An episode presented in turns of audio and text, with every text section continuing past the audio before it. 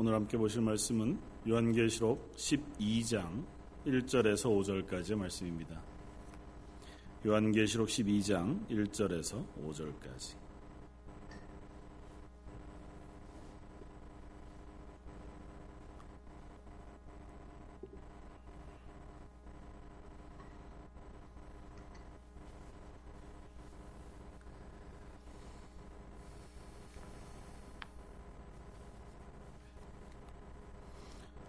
요한계시록 12장 1절에서 5절까지 찾으셨으면 우리 한 목소리 같이 한번 읽겠습니다. 하늘에 큰 이적이 보이니 해를 옷 입은 한 여자가 있는데 그 발 아래에는 달이 있고 그 머리에는 열두 별의 관을 썼더라. 이 여자가 아이를 베어 해산하게 되매 아파서 애를 쓰며 부르짖더라.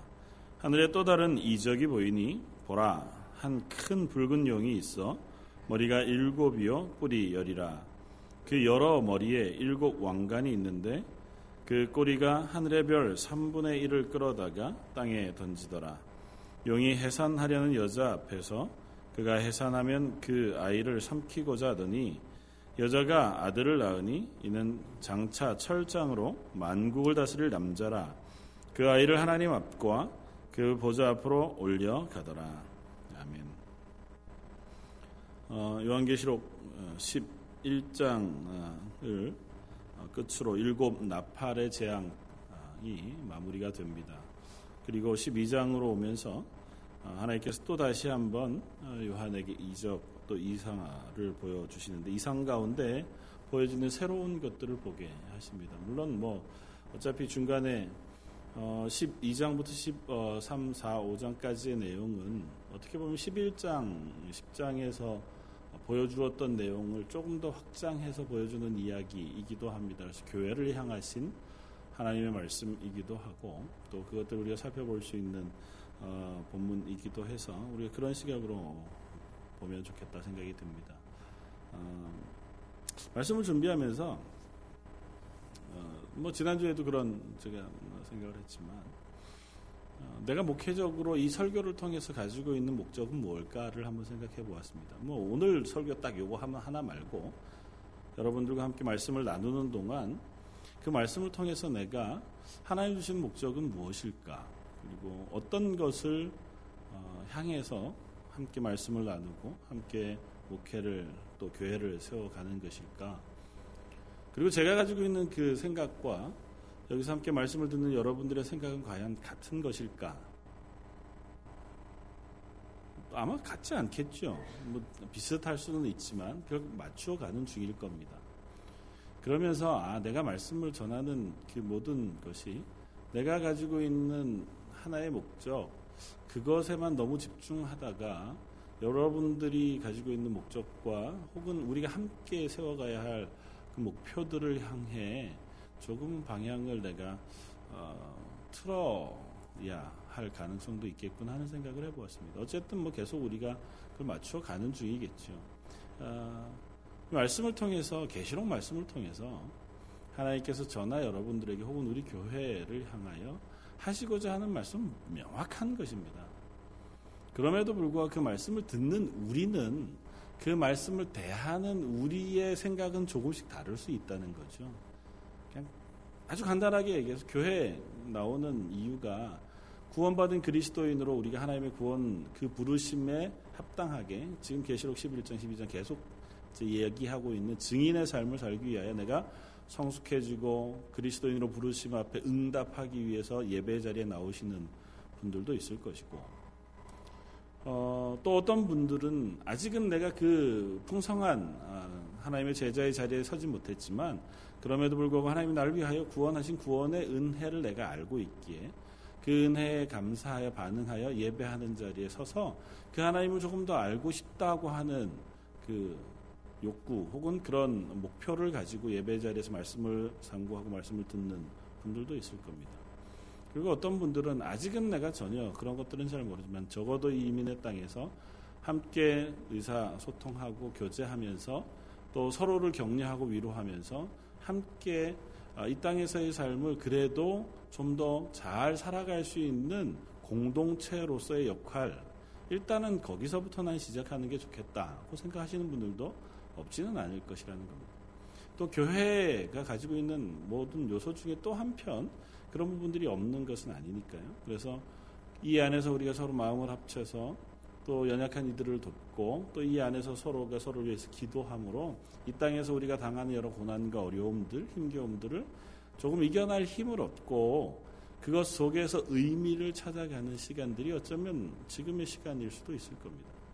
그 모든 것들을 어 제가 이 말씀을 나누면서 한 방향으로 이렇게 모아가는 것이 저의 역할이겠다는 생각을 했습니다. 그리고 그 방향은 오늘 본문에서 얘기하고 있는 바는 그것입니다. 계시록 말씀은 끊임없이 이 말씀을 듣는 이들을 향하여 너희는 교회라고 말합니다. 그러니까 이 말씀을 듣는 이들, 이 말씀의 대상자들, 그러니까 어, 사도 요한이 계시로 받아 쓴 글을 읽을 독자들은 그 읽는 독자의 대상을 교회라고 지정해 놓았다는 거죠. 그러니까 교회가 아닌 사람들은 사실 요한 계시록의 말씀을 읽을 이유도 없고 읽어도 그 뜻을 알 수가 없습니다. 그러니까 우리는 교회로 부름을 받았기 때문에 요한 계시록의 말씀을 읽는 거죠.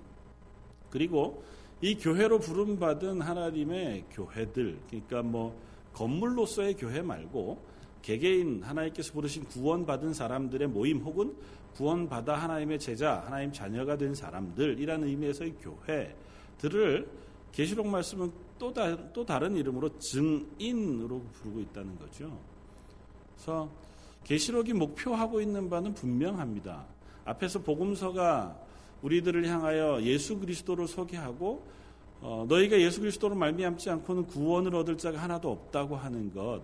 하나님이 이 세상을 이처럼 사랑하사 독생자를 주셔서 우리를 대신하여 십자가에 죽으심으로 우리를 죽은 가운데서 건져 하나님의 자녀 삼으셨다고 하는 명확한 사실을 알려주고 있다면 계시록 말씀은 그 구원받은 하나님의 교회 너희들을 향하여 너희는 이제 하나님의 증인으로 부름 받았다고 하는 사실을 선포하고 있다는 겁니다.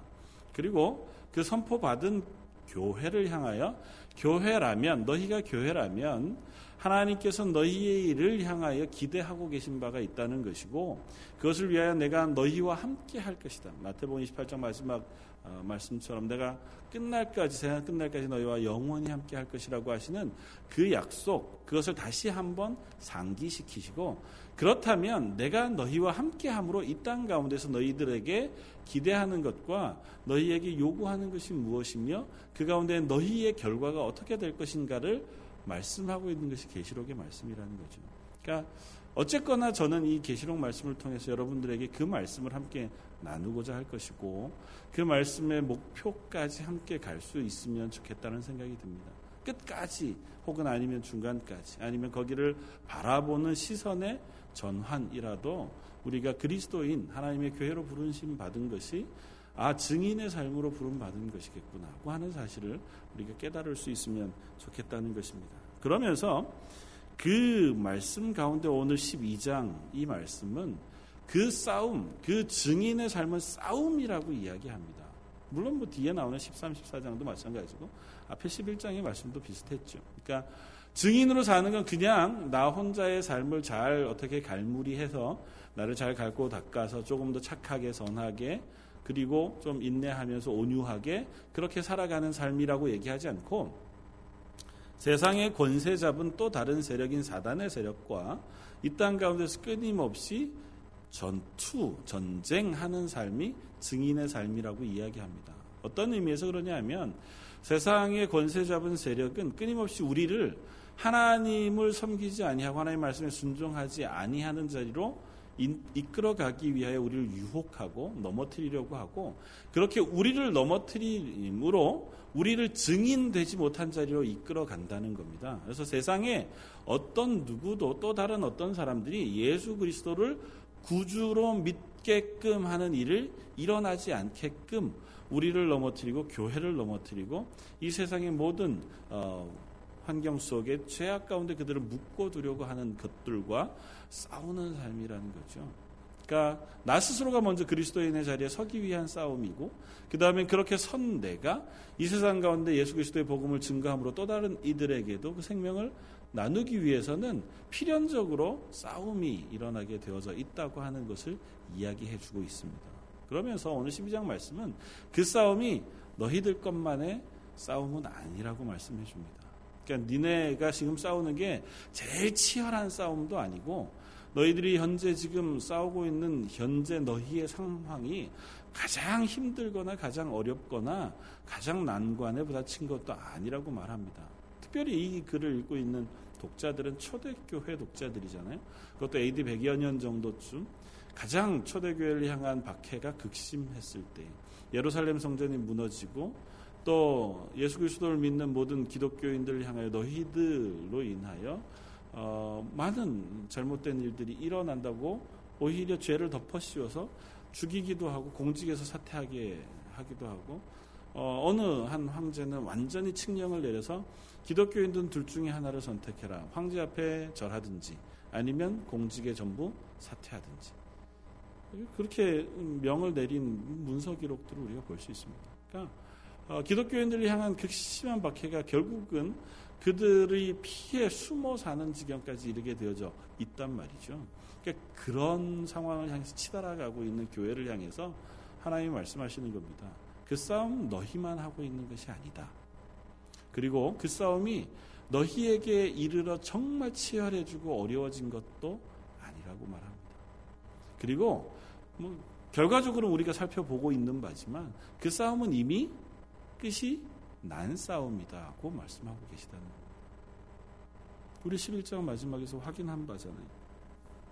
11장 맨 마지막에 어, 일곱 천사가 일곱 번째 천사가 나팔을 부니까 24장로가 얼굴을 땅에 대고 경배하면서 이렇게 외칩니다. 17절 11장 이르되 감사하옵나니 옛적에도 계셨고 지금도 계신 주 하나님 곧 전능하신 이여 친히 큰 권능을 잡으시고 왕노릇 하시도다.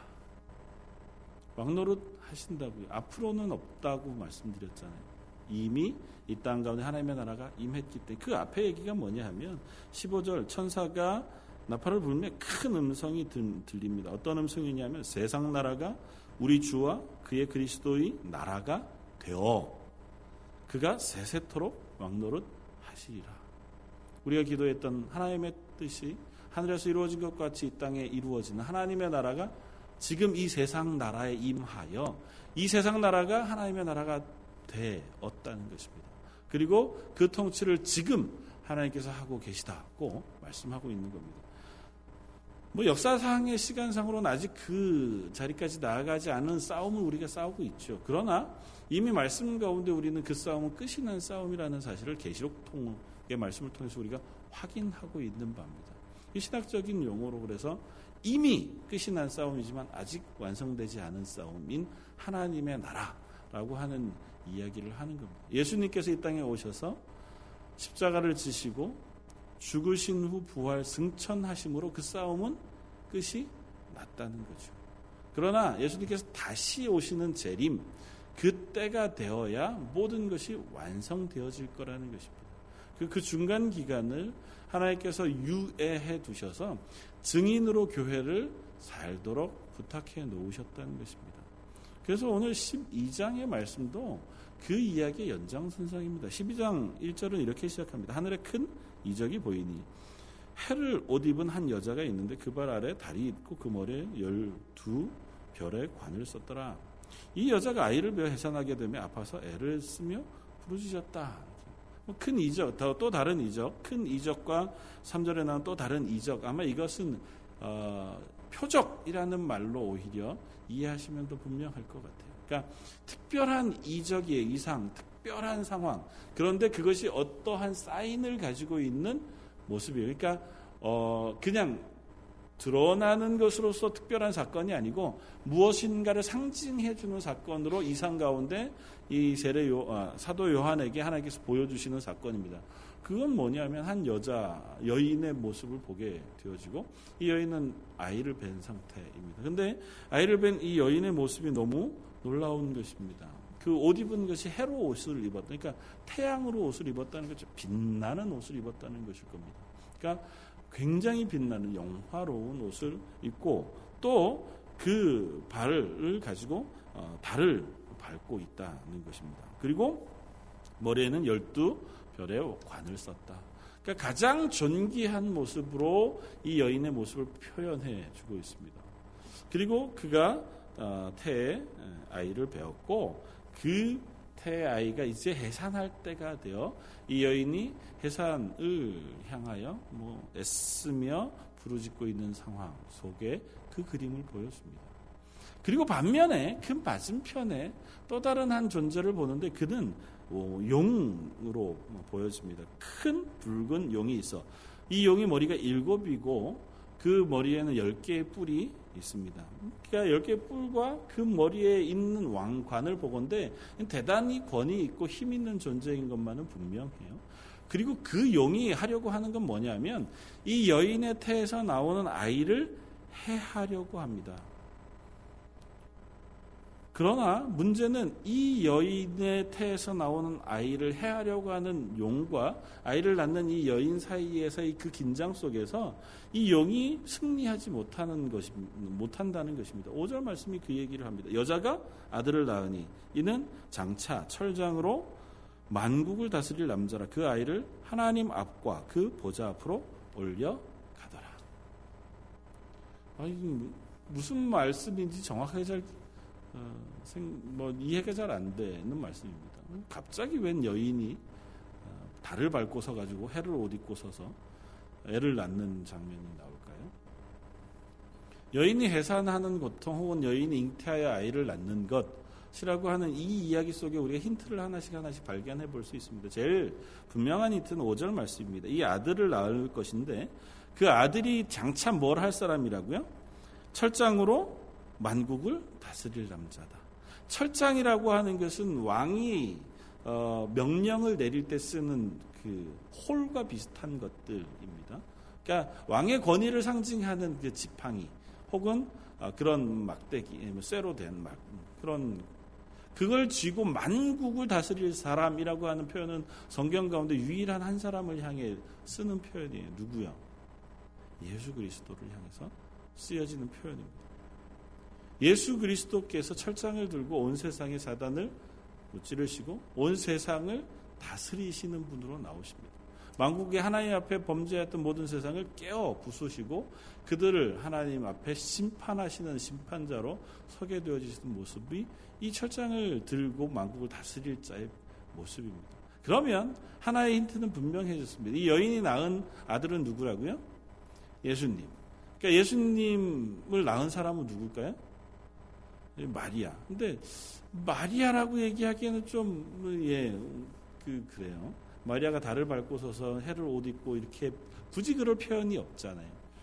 그렇게 표현하는 것은 아마 무엇인가를 상징해 표현해 주기 위해서 이렇게 말했을 거라고요. 그런 의미에서 이 여인은 구약의 하나님의 교회라고 이해할 수 있습니다. 왜냐하면 이 본문의 정황이 지금 교회를 향해서 편지하고 있잖아요. 그런데 예수님을 낳은 것은 구약 이스라엘이라고 하는 공동체의 정황 속에서 예수님이 오셨잖아요. 그러니까 하나님께서 이 땅 가운데 오신 건 예수님이 누구에게 잉태되어 오신 것은 아닙니다. 누구에게 의존해서 오신 건 아니죠.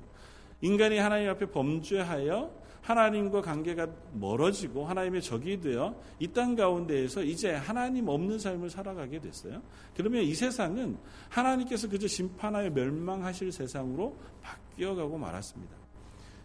다른 표현으로 이야기하면 하나님의 다스림 속에 있던 이 세상이 스스로 하나님의 다스림을 거부함으로 이 세상의 권세를 사단에게 넘겨주었다는 거죠. 그래서 세상을 지배하고 있는 그 사단의 세력에 굴복함으로 온 인류의 삶은 그 사단의 아래서 죄악을 범하고 죽음을 향해 치달아가는 삶이었을 따름이라는 겁니다.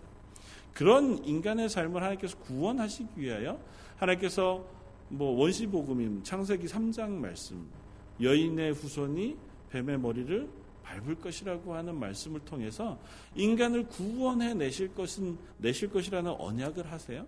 그리고 그 구원의 언약을 지속적으로 완성하시기 위하여 하나님의 때를 채워 오셨단 말입니다. 그것을 성경은 구약에서는 이스라엘 백성을 불러내셔서 이스라엘 속에 하나님께서 메시아를 보내실 것을 언약하시고 그 메시아를 통하여 이스라엘을 하나님의 나라로 완전히 만들어 내실 것을 약속하시는 과정 속에 드러나고 그것을 먼저 본보기로 애굽에 포로되어져 있던 이스라엘을 출애굽시키는 사건으로 먼저 한번 경험하게 해주세요.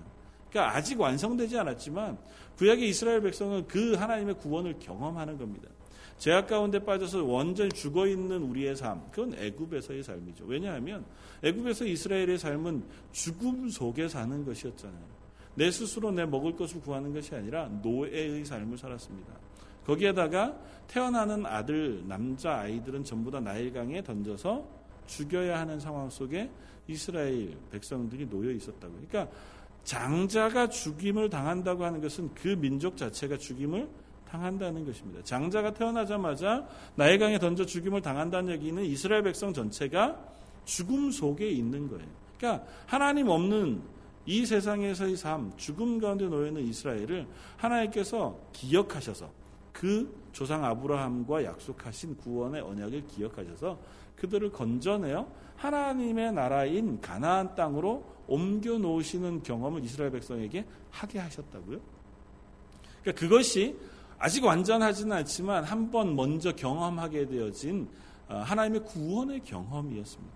그래서 사실은 성경 안에 나타나는 예수 그리스도를 통한 완전한 구원에 대한 이야기들을 할 때마다 구약의 이스라엘 백성이 출애굽하던 때의 이야기들을 자꾸 떠올려서 기억나게 해요. 왜냐하면 실제적으로 이스라엘 백성이 구원받았던 경험 이었기 때문에 그것이 앞으로 하나님께서 우리를 완전하게 하나님의 백성 삼으시는 것에 대한 그림으로 경험해보고 상상해볼 수 있는 이야기이기 때문에 그러니까 구약에서 하나님께서 그 언약을 지켜내셨단 말입니다.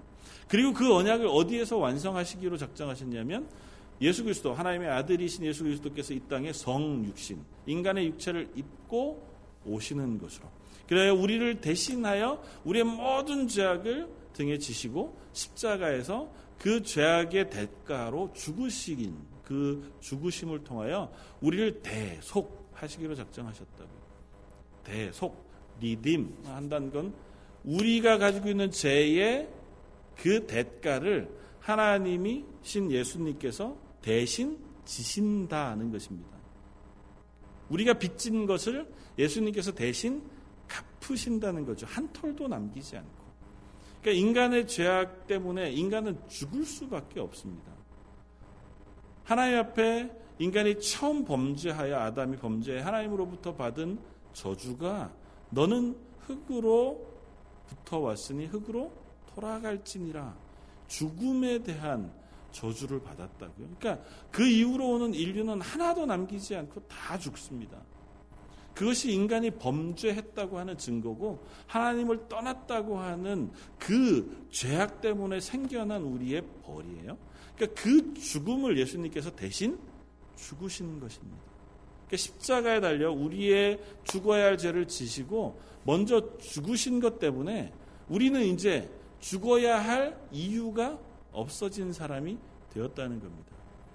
그 예수님께서 죽으실 뿐만 아니라 죽은 가운데 머물러 계시지 않고 부활 승천하여 하나님의 보좌로 올리워 가심으로 우리로 하여금 그 예수님과 함께 죽었다가 그 예수님과 함께 살아 예수님과 함께 하나님의 나라까지 따라갈 수 있는 그 은혜를 입히셨다는 것입니다.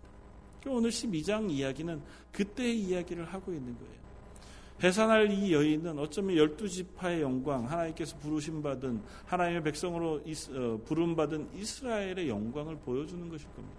그들이 무슨 영화로운 것이 있겠습니까? 그러나 하나님께서 그들을 내, 내 백성이다 선언해 주심으로 그들이 영화로운 백성이 된 거죠. 하나님께서 그들을 통하여 하나님의 아들이신 예수 그리스도를 이 땅에 보내시기로 작정하신 언약을 그들의 민족 가운데 그들의 태 가운데 허락해 주셨다고요. 그래서 예수 그리스도가 그 태를 통하여 이 땅 가운데 나게 하셨다는 겁니다.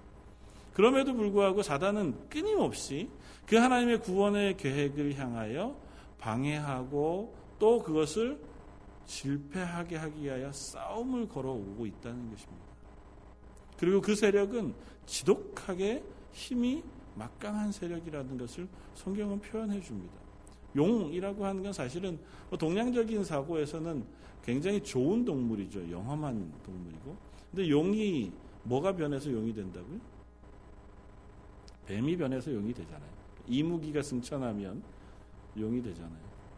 뭐 그게 꼭 그렇다는 의미가 아니라 성경에서 뱀은 아, 용은 뱀의 또 다른 상징이 큰 뱀이라고 하는 표현으로 용을 자주 표현합니다. 구약의 욥기에서도 뭐 리워야단 혹은 또 다른 이름으로 이 용을 표현하면서 그가 큰 뱀, 옛 뱀이라고 하는 표현으로 쓰여져. 그러니까 성경적으로 따지면 용은 사단의 상징입니다. 그러니까 이 용은 뱀, 맨 처음 아담과 하와를 유혹했던 그 사단의 세력인 뱀, 그 상징되어진 뱀, 그가 변하여 큰 세력으로 표현되었을 때 큰 뱀, 그가 큰 용으로 표현되어지고 있는 거예요. 그러니까 다시 말하면 사단이죠. 이 사단은 오늘 본문에 보면 4절에 그 꼬리가 하늘의 별 3분의 1을 끌어다가 땅에 던지더라. 용이 해산하려는 여자 앞에서 그가 해산하면 그 아이를 삼키고자 한다는 것입니다.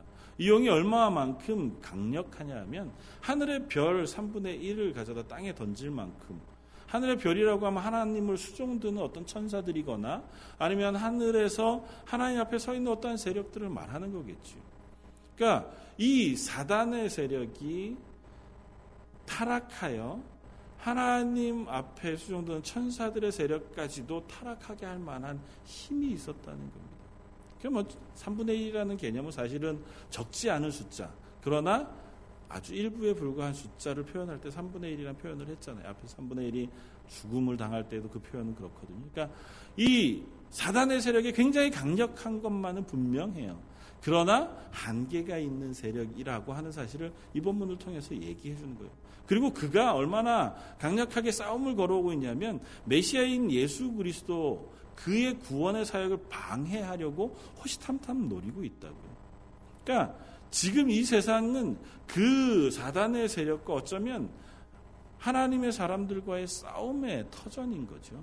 하나님은 그러나 그 싸움을 굳이 싸워야 할 필요가 없으신 분이십니다.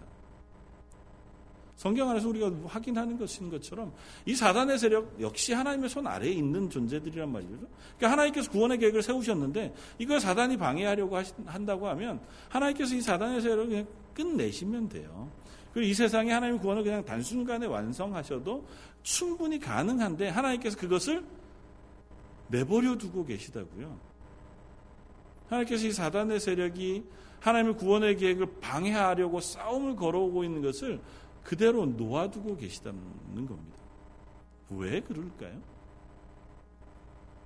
끊임없이 우리가 살펴보는 것인 것처럼 아직도 사단의 세력 아래 죽음 가운데 놓여 있는 인간들, 하나님의 백성들을 긍휼히 여기시기 때문이라고.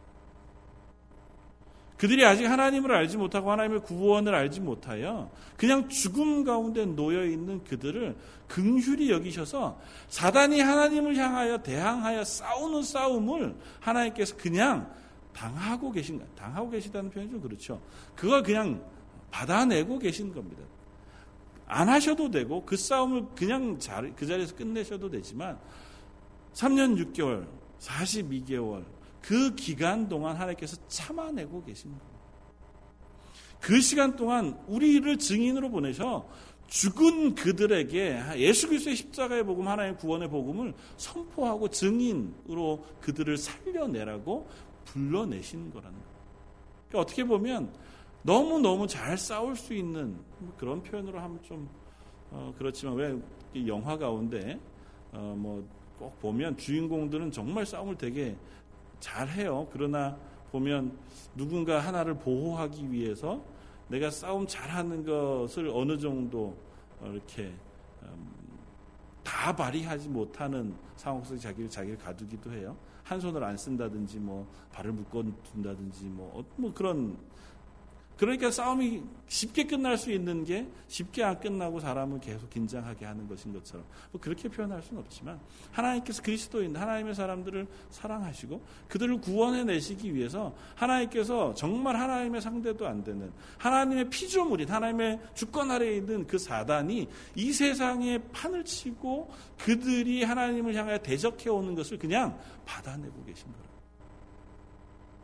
그러니까 이 용이 예수님을 향하여 시험하려고 하잖아요. 예수님의 구원의 사역을 방해하기 위하여 광야 가운데 예수님을 시험하기까지 하잖아요. 이 예수님을 죽이기 위하여 어쩌면 인간 가운데 큰 세력이었던 헤롯 왕을 동원해서 어린 아기인 예수님을 죽이려고까지 했던 것이 사단의 세력이라는 거죠. 그러나 우리가 지금 확인하는 것은 그럼에도 불구하고 결코 이 사단의 세력이 하나님의 구원의 계획을 방해할 수 없다는 것입니다. 이 12장의 말씀은 오늘 본문을 보면 이 어린 아이, 그 남자 아이를 해하려고 하는 이용이 해하려고 하지만 그 아이를 하나님께서 하나님 앞과 그 보좌 앞으로 올라, 올려 데려가셔요. 그러니까 하나님께서 그를 해하지 못하게 하신 거죠. 예수님께서 이 땅에 오셔서 십자가를 주시고 부활 승천하시는 하나님의 구원의 사역을 완성하시는 그것들을 사단의 세력이 결코 방해할 수 없습니다. 어떻게 보면 사단이 이긴 것 같아 보이죠. 예수님을 죽였으니까. 그러나 그것이 사단이 이긴 것이 아니라 하나님이 구원의 사역을 완성하신 것이라는 사실을 말씀해줘요. 그 이후에도 이 사단은 계속해서 싸움을 걸어올 겁니다. 6절 말씀 그 여자가 광야로 도망함에 거기서 1260일 동안 그를 양육하기 위하여 하나님께서 예비하신 곳에 있다. 다음 주에 살펴보겠지만 이 여인이 아이를 해산하고 나서 광야로 도망합니다. 아이를 해산하고 나서 구약의 이스라엘은 신약의 교회로 변모합니다. 그러니까 이 여인은 구약의 교회에서 신약의 교회가 된 거지요. 그리고 이 교회는 광야로 가서 그곳에서 일정 기간을 보냅니다. 얼마요? 1260일. 앞에서 얘기했던 42개월, 3년 6개월. 하나님께서 정해 놓으신 기간 동안 이 광야의 길 그 가운데에서 있습니다. 그러나 그 광야 길 가운데 있는 이 여인 하나님의 교회를 향해서 사단이 끊임없이 도전해 와요. 방해하고 이 세상의 방법과 이 세상의 것들을 가지고 교회를 유혹하고 넘어뜨리려고 해요. 그것은 어쩌면 이 세상에 있는 수많은 것들일 겁니다. 제일 강력한 도전과 제일 강력한 어, 무기는 돈이죠. 하나님의 교회를 향해 돈으로 넘어뜨리려고 합니다. 돈이 사실은 나쁠 거야 있겠습니까? 뭐 세상에 지어진 모든 하나님이 주신 것 가운데 악한 것이 뭐 있겠어요? 하나님이 주신 것은 다 선하다고 말씀하잖아요. 그러나 그걸 사용하는 방식, 그것을 악하게 사용하도록 사단이 세상을 조장합니다. 사실은 하나님 앞에 우리가 이 땅에 저주를 받아 노동함으로 매일매일 일용할 것을 얻게 되었지만 그 노동이라고 하는 것은 하나님 앞에서 어쩌면 거룩하게 우리에게 주어진 것일지도 모릅니다. 왜냐하면 최소한 땀을 흘려 일하는 동안 하나님의 존재를 기억하고 나 한 몸 가운데 일용할 것을 허락하신 하나님의 은혜를 사모하게 되잖아요. 근데 이 노동을 인간이 안 하도록 사단은 세려, 세상을 바꾸어 가려고 한다고요. 몇몇 사람은 너무 심한 노동을 하므로 그가 좌절하게 하고 몇몇 사람은 노동을 하지 않고 돈을 가지게 하므로 그 돈으로 노동해야 할 만한 시간, 일해야 할 만한 시간에 타락하게 한다고.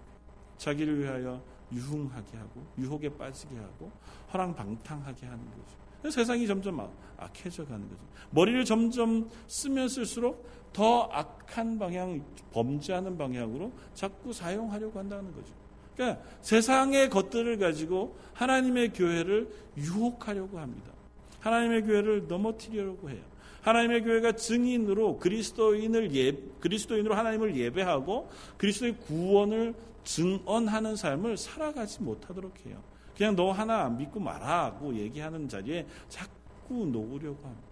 그럼에도 불구하고 다음 주에 살펴보겠지만 뒷장에 그 사단의 그 노력은 실패하고 맙니다. 광야로 도망가 있는 여인을 해하려고 하지만 그 여인을 해하지 못합니다.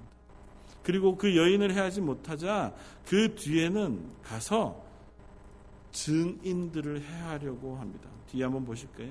13장 13절 용이 자기가 땅으로 내쫓긴 것을 보고 남자를 낳은 여자를 박해하는지라 그 여자가 큰 독수리의 두 날개를 받아 광야 자기 곳으로 날아가 거기서 그 뱀의 낯을 피하여 한 때와 두 때와 반 때를 양육받음에 여자의 뒤에서 뱀이 그 입으로 물을 강같이 토하여 여자를 물에 떠내려 가게 하려 하되 땅이 여자를 도와 그 입을 벌려 용의 입에서 토한 강물을 삼키니 용이 여자에게 분노하여 돌아가서 그 여자의 남은 자손 곧 하나님의 계명을 지키며 예수의 증거를 가진 자들과 더불어 싸우려고 바다 모래 위에 서 있더라.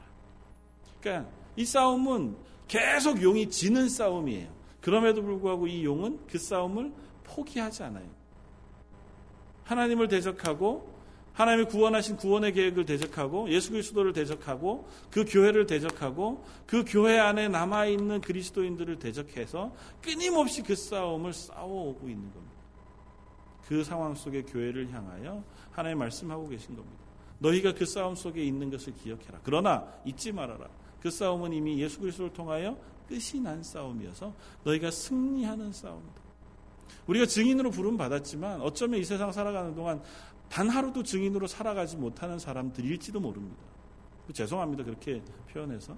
우리가 구원받은 이후로부터 하나님 나라 가는 그 순간까지 어쩌면 어, 증인으로서의 삶을 단 하루는 좀 심하니까 어, 뭐 얼마 몇, 많이 못 살고 대부분은 그냥 어, 교회를 출석하는 사람으로 살다가 하나님 나라 갈 수도 있을지 모릅니다. 그렇다고 해도 우리는 증인입니다. 증인의 자격이 있다는 게 아니고 하나님이 증인으로 부르는 사람들입니다. 그렇다고 해도 우리는 하나님의 증인된 교회입니다. 교회가 증인으로 살지 못하고 실패해서 오히려 세상의 조롱거리가 된다고 해도 그렇다고 해서 우리를 증인으로 부르신 부름, 그 부름을 하나님 포기하시지는 않는다고요.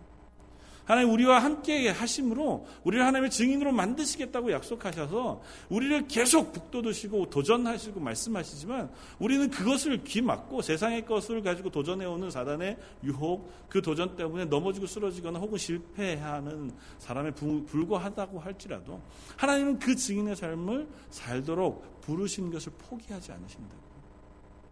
예수님 이후에 초대교회 때부터 지금까지 오고 오는 모든 믿음의 사람들 그리고 그 교회들이 때로는 흥했고 때로는 침체를 겪었고 때로는 성령의 놀라운 능력으로 온 세계 가운데 복음을 전파하는 때도 있었는가 하면 때로는 그야말로 타락해서 세상의 조롱거리가 되고 오히려 하나님의 영광을 가리는 때도 수없이 많았음에도 불구하고 아직까지 하나님은 이 교회를 향하여 기대하는 것을 포기하지 않으시고 아직 하나님의 나라의 그 도래를 유예해 두고 계시다고. 3년 6개월, 1260일, 42개월 동안. 아직은 하나님께서 이 땅 가운데 구원할 하나님의 사람들을 기다리시느라고 하나님의 교회를 향하여 그 부르신 부르심을 포기하지 않고 기도하고 기대하고 계시다고.